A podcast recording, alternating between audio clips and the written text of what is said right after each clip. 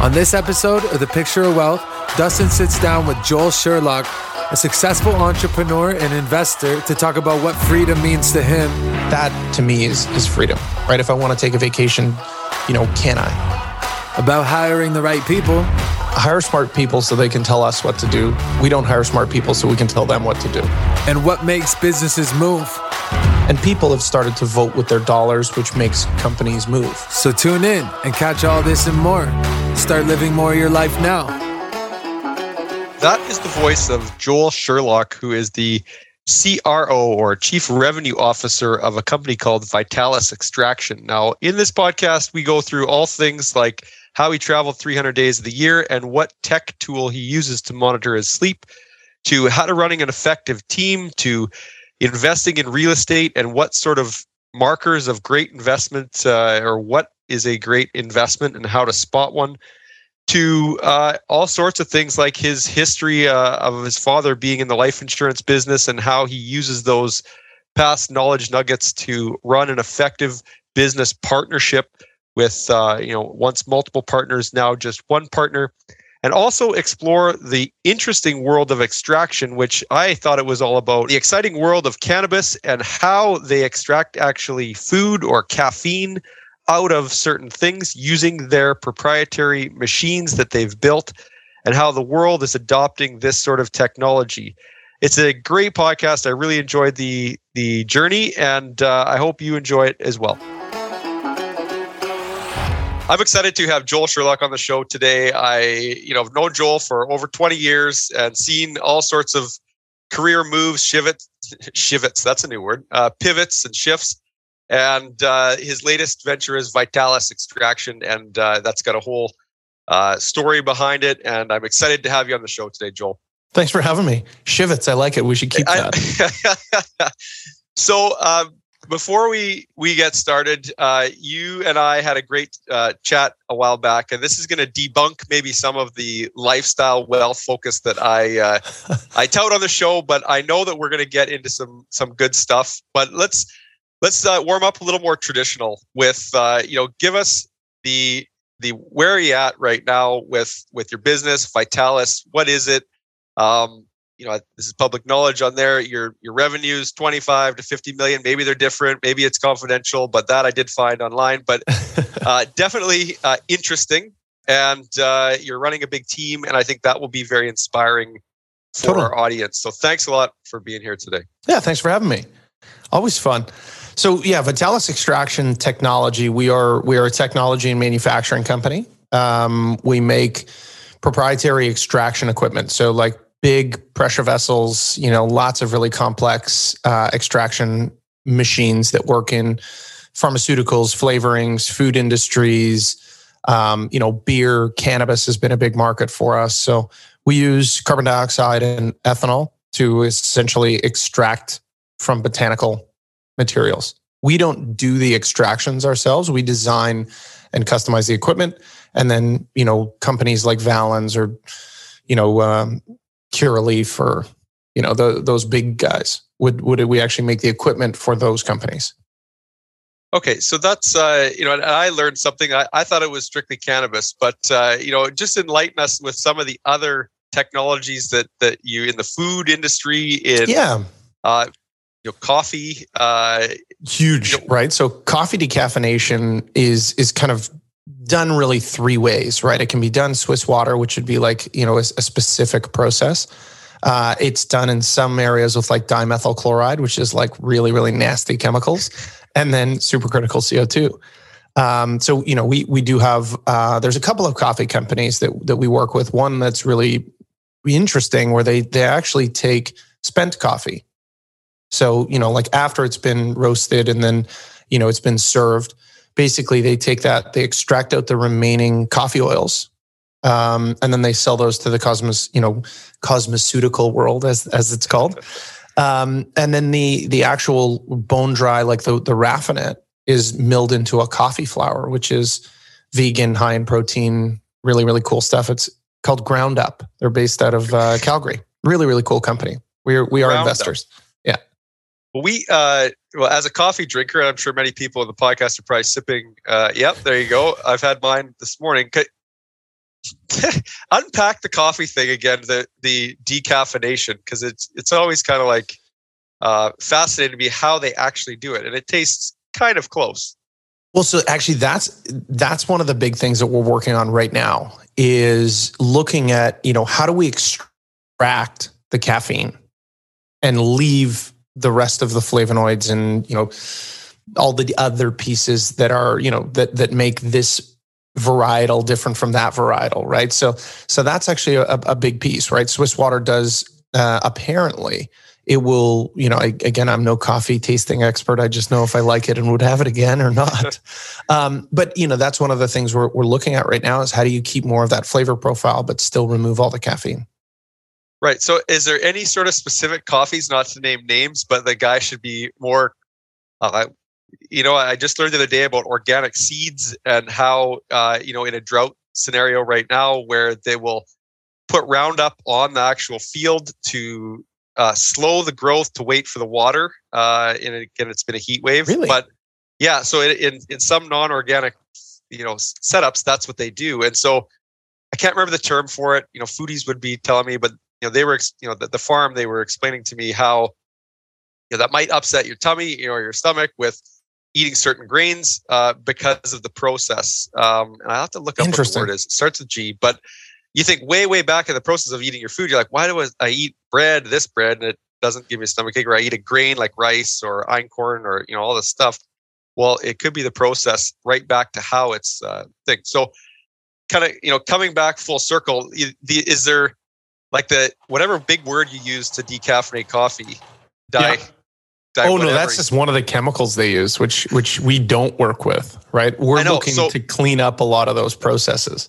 So would there be anywhere in the packaging if you're buying coffee to know if that has been used in the process? No. And I mean that's that's really for food where what what I'm really interested in. Like our our life sciences team, like our, our food team really has sort of three legs, right? There's there's this big push into, you know, alternative proteins right? So a lot of these, you know, like uh, the Impossible Burger and and you know, like Very Good Butcher was another cool company, right? They're in, innovating new products. So people want like this color out of beets, or they want this protein out of lentils, which will make their vegan cheese stretchy. Like, so that that's cool science. It's it's interesting, novel, new uh, applications for our technology. There's also you know just cleaning up traditional industrial processes right? Like what you're talking about is is something that a lot more people are looking into now. It's not just is it organic but like where was it grown? How was it made? How was it processed? You know like people care more about that information. And so now you know the the big manufacturers are like hey we we may not want to use hydrocarbons to extract this right we might want a cleaner extraction process because that's what the customer's looking for. And people have started to vote with their dollars, which makes companies move. Yeah. Well, um, we won't get into that uh, side of things right now in, in today's current, in, in, you know, in social political environment. But I, I think it's it, you're you're leading into a, an interesting space of you know the podcast is a health and wealth uh, setup. And, and is there anywhere that you're that like you guys get your facts i'll call it when you're trying to like oh. or the, the science team that you have when they're trying to figure out you know processes or so where know. I get my facts is from the science team, right? so yeah, we, you know, it's like it's the whole adage of you know you talk about the team, right? It's like you know hire smart people so they can tell us what to do. We don't hire smart people so we can tell them what to do. Right. And and and oh, go ahead. Well, and, and like a lot of the research institutions too. And and the cool part for us is we still have our like venture arm and like you know I still am, am, am an active investor, but a lot of that too will be like passionate entrepreneurs who bring us an idea, right? Which was you know ground up where how we ended up working with them is they had a concept and they were like, hey, could you help us figure out how to do this and you know this is what we want to do how much coffee oil can we get out and you know and so then we just help them sort of design the process on our equipment um, to to get out what they need. I, I didn't uh, realize that. So, is there any uh, latest investments that you've made that you can talk about, or is it all somewhat proprietary, or is there anything that? No, I mean uh, that that would be one of the one of the really cool ones and and you know why it's so interesting right now it's very topical because all of their products have just hit the market so their spent grain flour their coffee flour their pancake mix you know it's all on ground up eco ventures is the company's name. Okay. So it's ground up eco ventures. Now uh you know for for any of the investment techies in the list in the audience listening when you make an investment is there a, a, a standard process or a standard operating thing or is it joel and his team's intuition or uh, how does that work? What you know or what do you look for in a good investment? Oh, oh i mean ultimately for us it's it's team. It's team first right i mean right. when we're looking at an when i'm looking at an investment if all i'm bringing to the table is money then it's probably not the right investment right i mean if we can bring cash, know how, expertise, market, marketing, you know, whatever that may be, um, then, you know, it makes number one, it makes our investment dollars a, a different color, you know, right. to that entrepreneur. But for us, it also gives us a, a really interesting kind of alpha, right? I mean, because now we're de risking it because we can bring money to the table, but we also bring this expertise or manufacturing or, you know, whatever it may be. And, and it just sort of supercharges the business that we're going into which right. you know helps us grow the investment. And have you had any investments that have failed? Uh, yeah, I like to call them effective. You know, we just found effective things that don't work. Right? I've never made any. Never made any mistakes. I've just invested heavily in my education.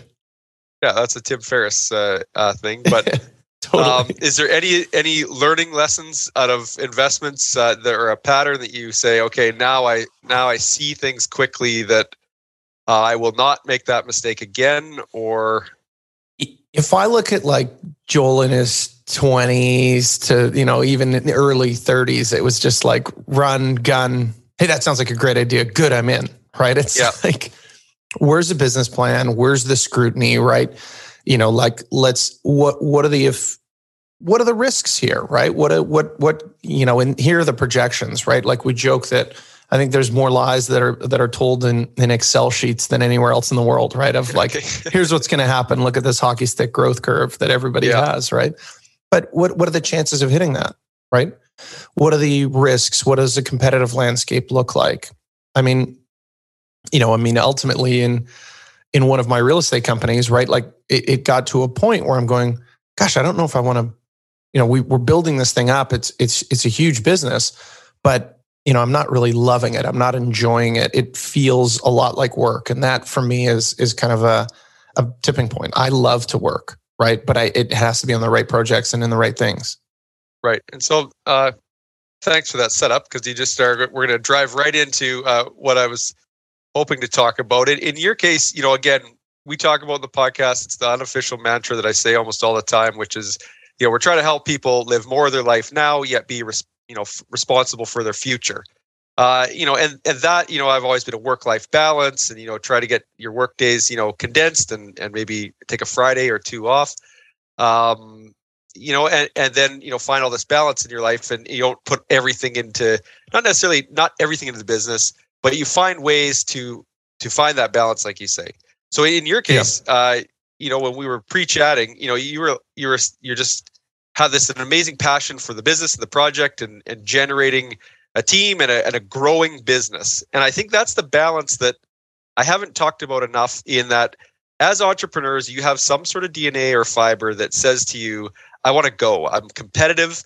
I want to just hard charge and, and I, and I want to go and grow. And so in your case, you know, what is that driving factor that, that, that helps you put in the long hours and, and I, I, you know what? I don't know. I, it's just always been in me, right? right? The the and and I've gotten a lot clearer on it, right? I mean, I love building businesses. I love looking at the ideas. I love, you know, just that that startup ethos is is fantastic, right? Ultimately, growing new teams or new businesses or or new ideas and and seeing them through is something I'm super passionate about. Right? It, it's uh, it, it's the the the mental challenge on it, the learning. Right? Like, what did I know about coffee before doing that deal? Very little, other than yeah. you know, I drink it. You know, I like this taste better than that taste, whatever it may be. So it's the part of it for me is the learning, right? And then you know to be able to have a, like a hypothesis and then put something together and then have it validated by clients or customers um, you know i love that right? From from an investment strategy like i love building these and then we love you know owning or having a good base you know that business that's consistent right? Because the businesses that go up also probably will have some fluctuation to them and that can be super stressful. But if it's underpinned yeah. with you know good consistent revenue that's growing. That's you know that's kind of the the dream. It keeps you keeps you in it. And how like you so in the vitalis was founded in what year? Uh six years old so. So and do the math backwards there. five years four years ago was was the marijuana gold rush uh at the or the was that sort of when it got legalized? I can't remember the exact sort of time yeah, so I mean, it, I think the early, you know, it was 2014 when when the ACMPR and then you know those regulations kind of came in um, in, into play, right? But you know, at that time, I was in the real estate world. I'm I wasn't and really am still not a huge cannabis user, right? I'm right. I'm a big wine guy. Yeah. Um, but it was a tenant who came to us and and said, "Hey, you know, ten bucks a square foot for that warehouse, I'll give you 12. And I thought that's terrible negotiating. Why? Yeah. and they were like, we have a license from the government to grow cannabis. And I started laughing. I was like, yeah, sure. And yeah, I got a bridge in Brooklyn. Yeah. yeah.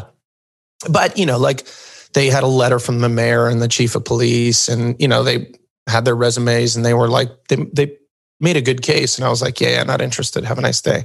Yeah. Um, and then, you know, started checking into it because I was like, this can't be real. Like I, I totally thought I'm like, this is good Photoshop though. Yeah. But you know, Walter Gray was our mayor at the time, and he and I sat on a board together, and you know, I ended up, you know, chatting with Walter, and he's like, "Oh, he knew who the guys were. They they were reputable," and I was like, "Wow."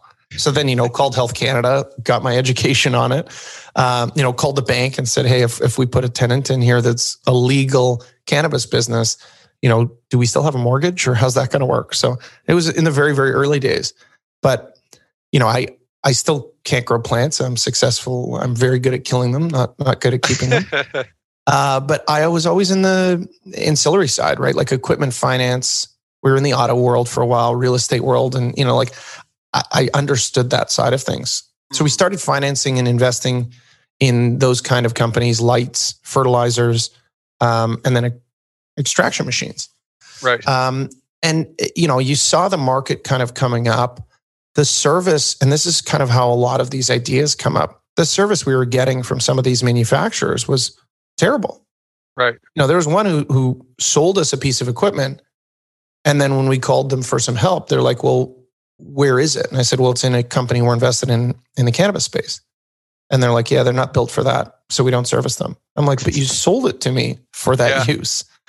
And so it was really out of like frustration where I wanted to streamline everything into one platform. And um, you know, went out to the manufacturers that existed, and ultimately they they told me no customization and no deals. So wow. went to a friend of mine who was a, an engineer in the oil and gas industry and said, "Hey, could you build me a couple of these? And what do you think?" He came up with some amazing designs, and uh, off we went. so, so that was what you know. What I was going to notes. Well, that that it it it really uh, it draws light on that those years though you were on the hockey stick and you were having to build a team Huge. extremely you know quickly and uh and burnout and stress and all that stuff was was a legit sort of right on the line oh. uh through there so it has it has it leveled off have have you have you just pivot you know gone to a different growth channel or or um, that space correct me if i'm wrong has slowed down. So the well i mean yes for sure but we've kind of built a great team behind us right? We've had to change the business right? We used to manage all of our service for the globe right? Like we have offices on on four continents um, and you know we used to run all of our service team from here with borders and everything that's going on right now, we've had to to change that up, and now we have service techs in the U.S. and service techs in Latin America and service techs in um, in Europe. So and in even Australia. So that side of things has changed, right? I mean, during those crazy, crazy growth years, I mean, I was traveling uh, like 250, 300 days a year on the road, which was so amazing and fun at times, but super taxing. And, you know, you got to be really, really conscious of like health and sleep and, you know, right. uh, all of those things.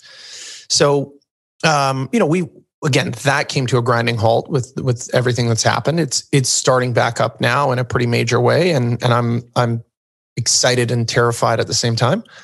Um, but overall, I mean, you know, the the industry has shifted, right? A lot of these, the consolidation is happening, right? The big players who are more sophisticated buyers are starting to go state by state, or they're you know like Redecan selling to Hexo for 950 million, you know, was because they have a great system, right? They they are making money and they are proven professionals in the space. And right. that, you know, they, it shows with their market share and all the products they've been able to put out and keep out. So, uh, side tangent about the travel. Um, yep. Again, you look like a fit guy. We haven't seen each other in person in probably a year, but uh, how do you balance that? How do you stay reasonably fit? uh, have, have you seen these? No. This is one of my favorite things. So it's called an Oura ring. Okay, so it's a ring. I, for anyone who can't see the screen, yeah, it's a ring. Got it. Okay? So, but it tracks like heart rate, body temperature, uh, sleep, which was a big one. Because I mean, there would be times where in a week I'd be in four different time zones. Right. Right. And like, I know about myself that I can push through when needed. But if you're always pushing through, that's not healthy and not sustainable, right? So you got to have that balance. Even when you're in a sprint, you got to make sure that you know you're, you're, eating right. You're you know getting those workouts in when you can and prioritizing those things. That's something that I arguably I can be better at. Um, but the sleep side is is hugely important. And does the Oura Ring? Uh, oh, I'll come back to that. So, have you figured out how to work out on a plane? Have you figured out any like breathing techniques or? Uh yeah, actually, you know what? I, I, I, I could see if I can find that. There's just some good things for like circulation, right? Like just even standing up and like doing some calf raises on some like long flights. Just it's not about like getting fit there. That's about just right. getting your blood circulation going. Um, or being mindful of it. So tell me more about this Oura Ring. So uh, you have an app on your phone, I assume. You got an app on your phone. I mean, it gives you like a sleep score, but more so for me, it was just you know if I got three days of poor sleep, I might cancel some meetings and like just make sure I clear some space to get caught up. Right. Because it's going to catch up with you. Yeah. Um, on, on that note, when you manage, so help us understand the teams again. And so what divisions are there? And then how many people kind of are, you know, I know you oversee a, a, team of a management team, but like how many people yep. are you coordinating? So I mean, up up until last month, I mean, I I was our chairman when we started the company for the first four years, um, and you know, I was kind of flying around figuring out new markets. I spent a lot of time kind of. You know, when we're going to the US, gate great. How are we going to tackle that? Latin America, how are we going to tackle that? Europe, how are we going to tackle that?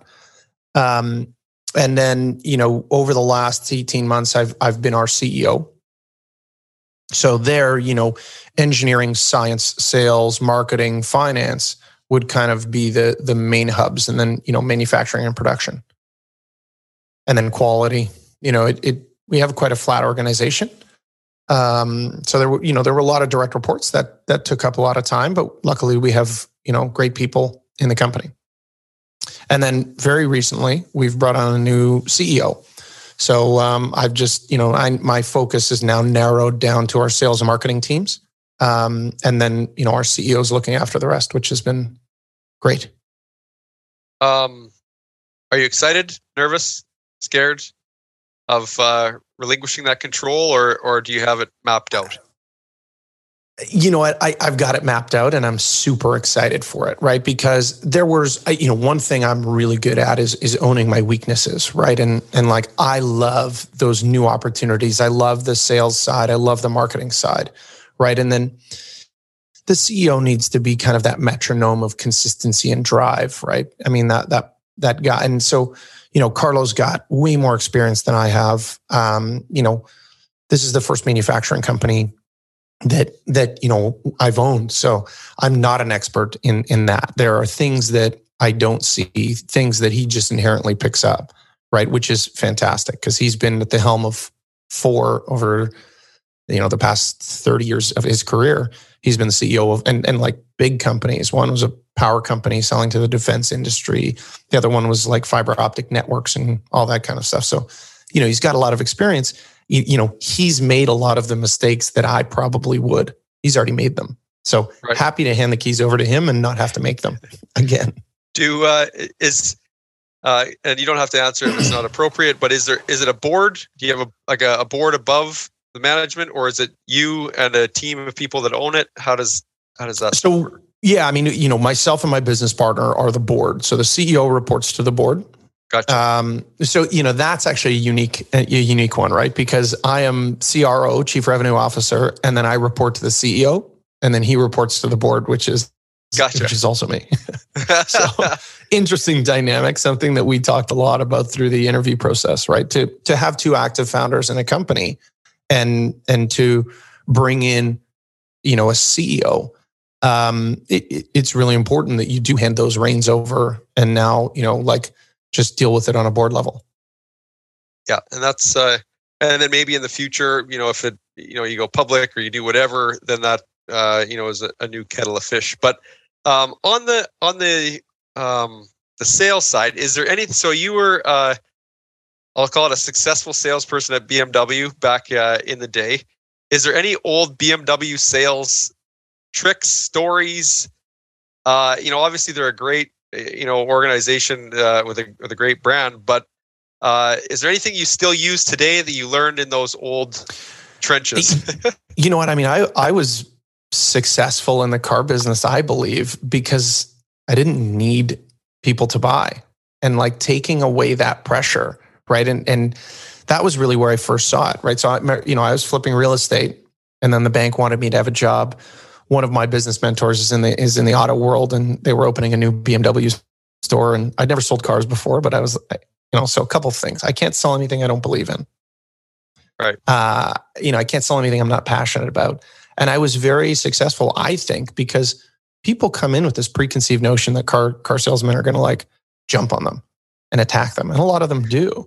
Whereas, like, uh, you know, I, I was sitting there like, you don't have to buy a car today, do you? Because I, you know, just like let's let's drive some things. Let's have some fun. Let's see what happens. If you need one great. Yeah. if you don't great. But that lack of pressure i feel was what drove the early success. But the early success and then the referrals from that it got to a point where you know i wasn't taking ups as they would be called right? Like people who walked in i was just dealing with my referred clients and that was it. Right and so is there is there anything that you remember about like oh wow that sort of worked and you use today? That's sort of like a long standing sales oh. sales and marketing is your you know real estate we haven't even talked on but you were you know great at that.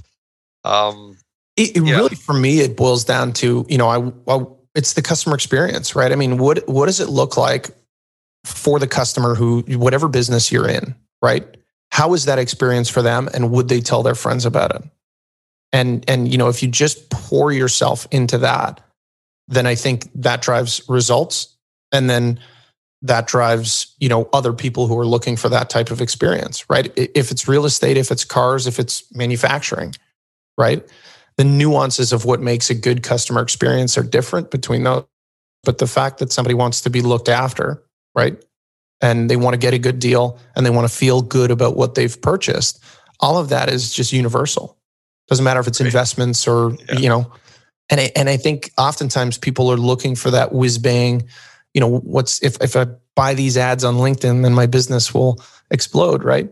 I mean, ultimately, if if you look after customers and they want to work with you, then usually that's good business. Yeah. The uh you know back then in real estate say you're in the six figures of you know sort of income now your your revenues you're dealing with more massive numbers in the tens of millions is is it any is, is, does your mindset change or is it just different numbers? Like obviously before if you know you're you know real estate you know you're running a business. Yeah. Numbers might be smaller but you're still running a business but the numbers are much bigger. Loans might be bigger. How does that feel and look? Um you know, I guess it goes back to one of my business mentors, Peter Thomas, had told me early on, you know, because we were we were doing real estate deals. I was, you know, flipping single family homes, and he was doing, you know, big apartment buildings and different things. And he goes, Joel, it's the same game, more zeros.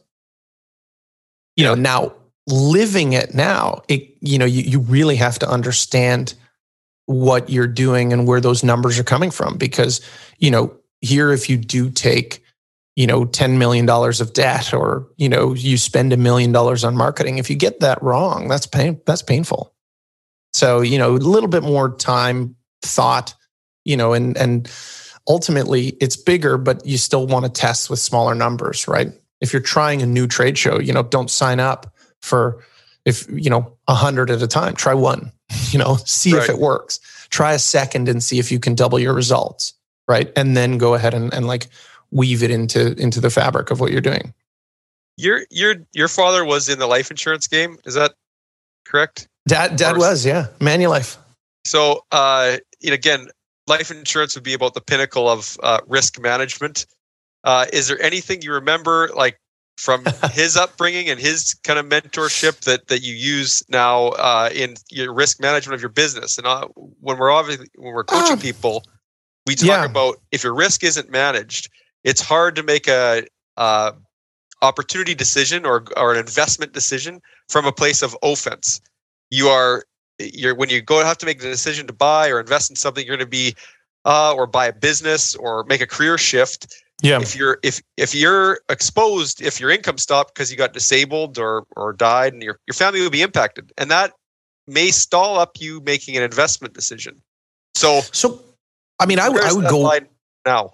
Yeah, so I, I, guess two things, right? Like my grandfather was also in that industry. He was okay. an, an icon. Uh, so you know, I mean, I, I, think in my first year of college, they handed me a book that was written by Herbert Vivian Williams, who okay. I'm like, there's only one dude on the planet with that name. uh, and and so you know, I, I was raised with that and and really understood it. I mean, I I look at it a little differently, right?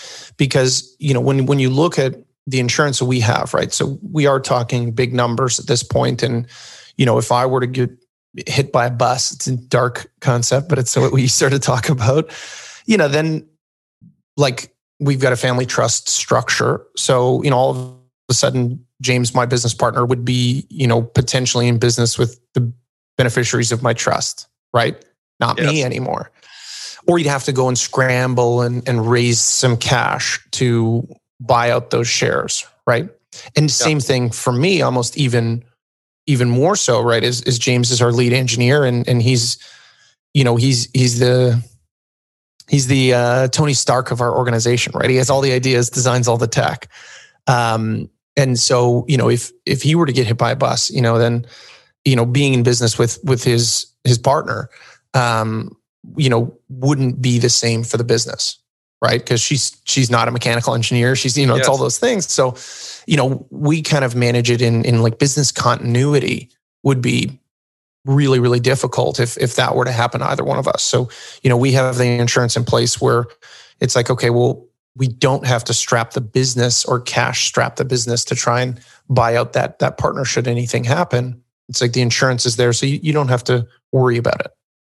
Yeah, which is is fantastic planning. It was who was the one that in you know encouraged that, or was that was it a lawyer? Was it accountant? Because a lot of business partners, yeah, uh, underestimate that. Uh, oh well, you know, if something happens, they'll just buy out whatever. Well, liquid cash from the in the form of life insurance is, uh, and, and thanks for the setup by the way, because that wasn't uh, talking about that. but uh, you know, when when we do these type setups, uh, it's underestimated how much impact if James is gone or you're gone that's a major shitty situation. So liquid cash, and especially if it's term or it's permanent insurance, like term is so cheap, especially for most young people.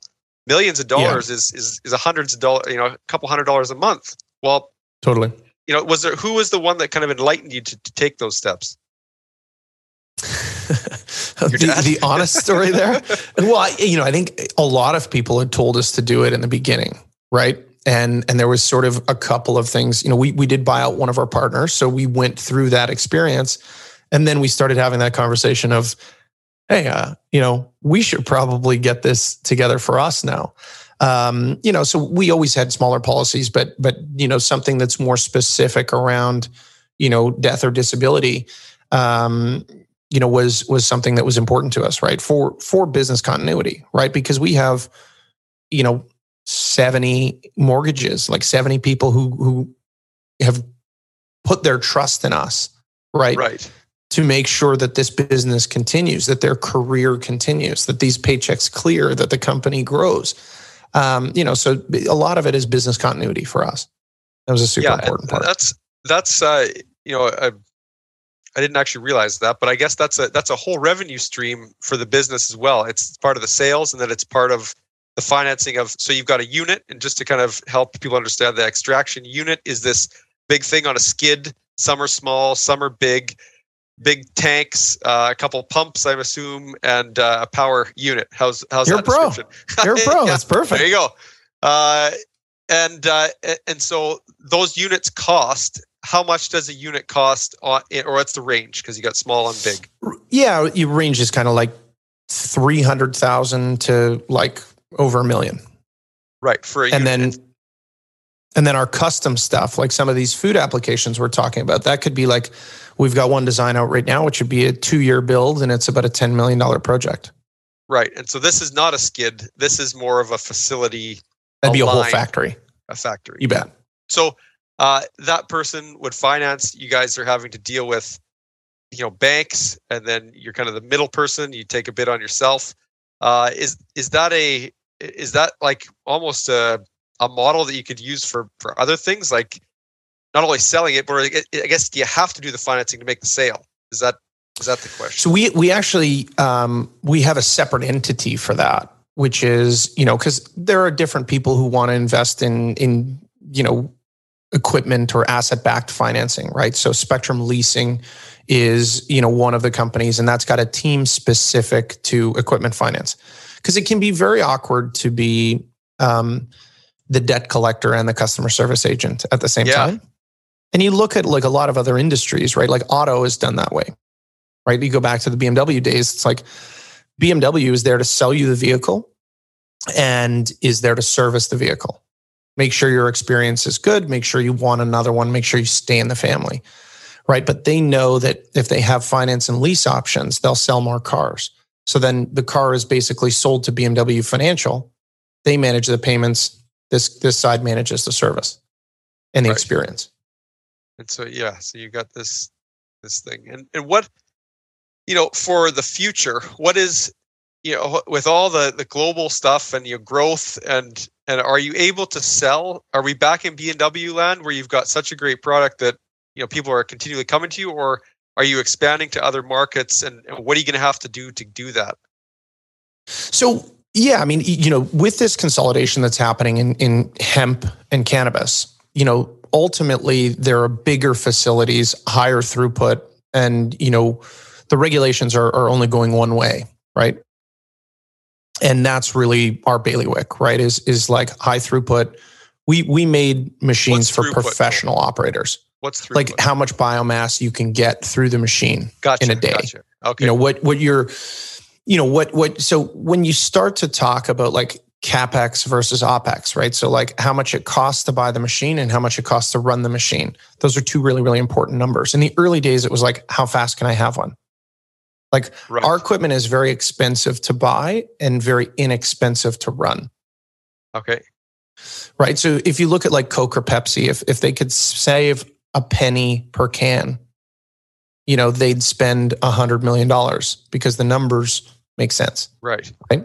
i'm just making those numbers up No, but yeah, but that's that's right and and so that's really when when some of the early equipment that came out from from some of our competitors it was cheaper to buy but way more expensive to operate and then all of a sudden you're like well hey i spent 150000 instead of 500000 um, but now i'm paying 10 grand or 15000 a month in solvents and different stuff because and whereas the co2 machine would have been you know a couple hundred bucks a month so then there's Right. like this this inflection point where it becomes more expensive to use the cheaper option Right. And then is that a so then you're not selling CO2. So there's not your business model is built predominantly on on sales servicing it after the fact, but is there like a, a maintenance program that people sign up for, maintenance levels? You to bet. Keep, Yep. Yeah, so that's that's a big part of it too. You know, much again, keep going back to auto just because I'm I'm a big car guy, and Yeah. but you know, it's like you, you can sell the car, right? There's that initial sale, but then there's the servicing of it, especially in in industrial equipment. Like maintenance is not optional, right? And you've Right. got to do that preventative maintenance to make sure that you don't have downtime, because in a pharmaceutical facility, downtime can be very very expensive. So, you know, their maintenance teams oftentimes on those sites will be, you know, the the most important person on the site. Right? To say, "Hey, it's time to shut down. We got to change those pump seals. It's time to shut down. We've got to do this." Because they know if they run it too far and something breaks, the maintenance might take 6 hours, 3 hours, 2 hours, whatever, but the downtime might take 2 days. And that'll really Right. throw off a production schedule. Yeah.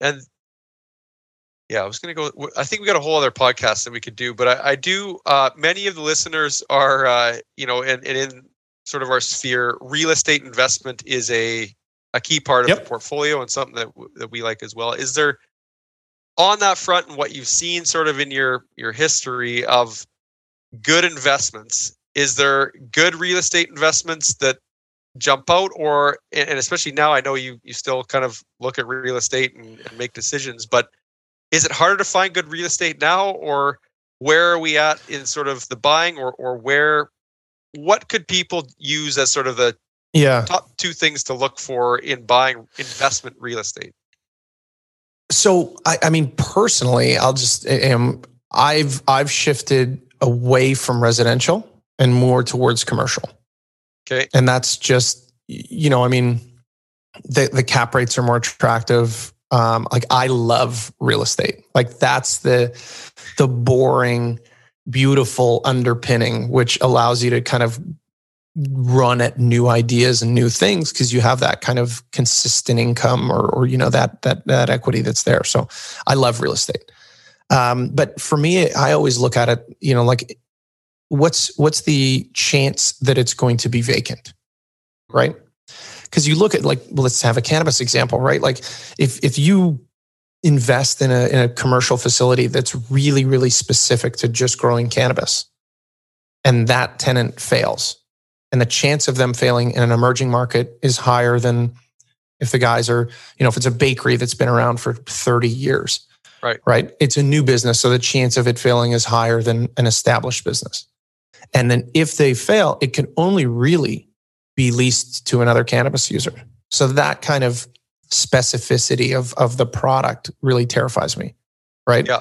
I'd rather have like, here's a warehouse and it could be used by Vitalis to manufacture extraction machines. It could be used by, uh, you know, a beverage storage company. It could be used by anyone, a welding company. It doesn't matter. Yeah. And so, you know, that kind of stuff is is really attractive.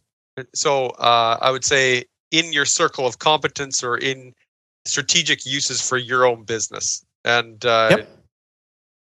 is- let we've got a few minutes left and i think that there's a there's an interesting example. So uh, i live in salmon arm. Recently there was so if you want to just kind of jot this down uh, so 0.7 of an acre industrial lot 7000 square foot uh, just basically uh, steel building corrugated steel four 14 foot doors okay so just a uh, basically a big rectangle high ceilings built in 2007 okay and Yep. it's rented to search and rescue okay Got and it. it's a it's it's uh one year into a 10 year lease Beautiful. okay so uh 1.35 is what it's listed for okay and the Okay. rent uh is about 5600 so i know people are listening like i, I can't keep track it's okay the the net net of So it's a four cap. Yes, so three point actually eight or whatever it is. So it's it's pretty low uh, when you factor in all the expenses. Uh, that building, like if you're trying to get five and a half or five, should be one one one. You know, that building just sold for one two fifty. Yep. So that person is taking on basically yeah three point nine two or four. You know, depending on how you do the expenses, basically pretty low cap rate. It, it would you would Search and you rescue though. Yeah. yeah, Oh, so but I mean, So one one caveat. I got to finish. yeah. Nine years left on the lease, and the lease is only increasing like about two and a half percent a year. So the value, like in, when I was looking at it as an as an investment, I was thinking, oh well, the the price of the building will be worth double, and instead of having my money sitting in the bank making nothing, might as well have it sitting in this lot. But then the lease at year nine, ten wasn't it hadn't increased. It wasn't much more. Much. So how do you now like like what so, for one, how do you navigate the cap rate? For two, you know, is a long lease a good idea or not? Long leases can be great, but you you know what you're talking about is exactly what you need to look at, right? In 10 years from now, where do you expect rents to be? Right? I think they're going to increase, especially in in some elements of you know what I know about Salmon Arms. So the, the guys at Valid Manufacturing are are very good friends. Right. Um, this and so you know they're I think Salmon Arms largest employer, I believe. Yeah. yeah.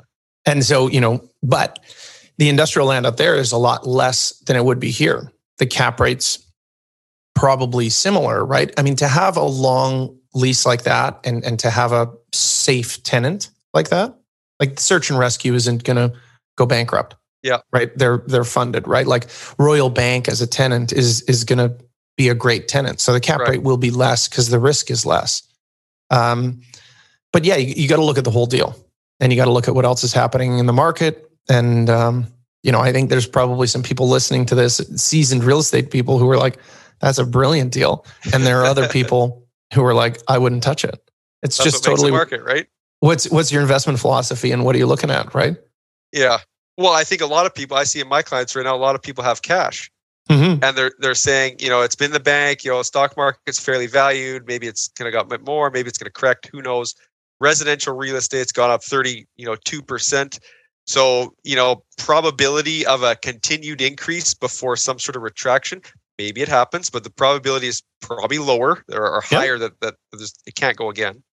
Uh, you know, maybe I'll be putting my foot in my mouth, but uh, with res with uh, industrial, you think, okay, well, I can just instead of shifting the money, put it into this property. But when you think, well, but then I've got to, I've got to deal with it, and it's it's kind of like the COVID mentality of you know people not wanting to go back to restaurant jobs and they're just collecting their CERB versus, you know, do I want the effort? Is the effort yeah. worth the money? And and maybe we've or maybe I, if you know, show my bias, have lost the longer term vision and need to kind of check back to it to say, you know, if, if it keeps going up and the tenant, then that's a great investment. Well, and you know, I mean, I was having this conversation yesterday with with a friend of ours who just, you know, over the last decade, he's amassed, I think, six or eight properties, right?